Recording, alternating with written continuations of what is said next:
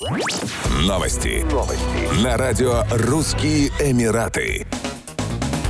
Полиция Абу-Даби арестовала велосипедистов-каскадеров за опасные трюки на столичном мосту Шейха Зайда. Как отметили стражи порядка, они катались на велосипедах по пролетному строению, рискуя своей жизнью с закрепленными на шлемах видеокамерами. Видеоролик с их трюками быстро стал вирусным, его широко растиражировали пользователи социальных сетей. Отмечается, что среди каскадеров были представители разных национальностей. Их обвинили в нарушении местных законов и правил безопасности дорожного движения. На видео видно, как один велосипедист, выполняя трюк, потерял контроль контроль и упал на край арки моста, но не пострадал. Полиция призвала молодых людей соблюдать законы ОАЭ и не подвергать опасности свою или чужую жизнь.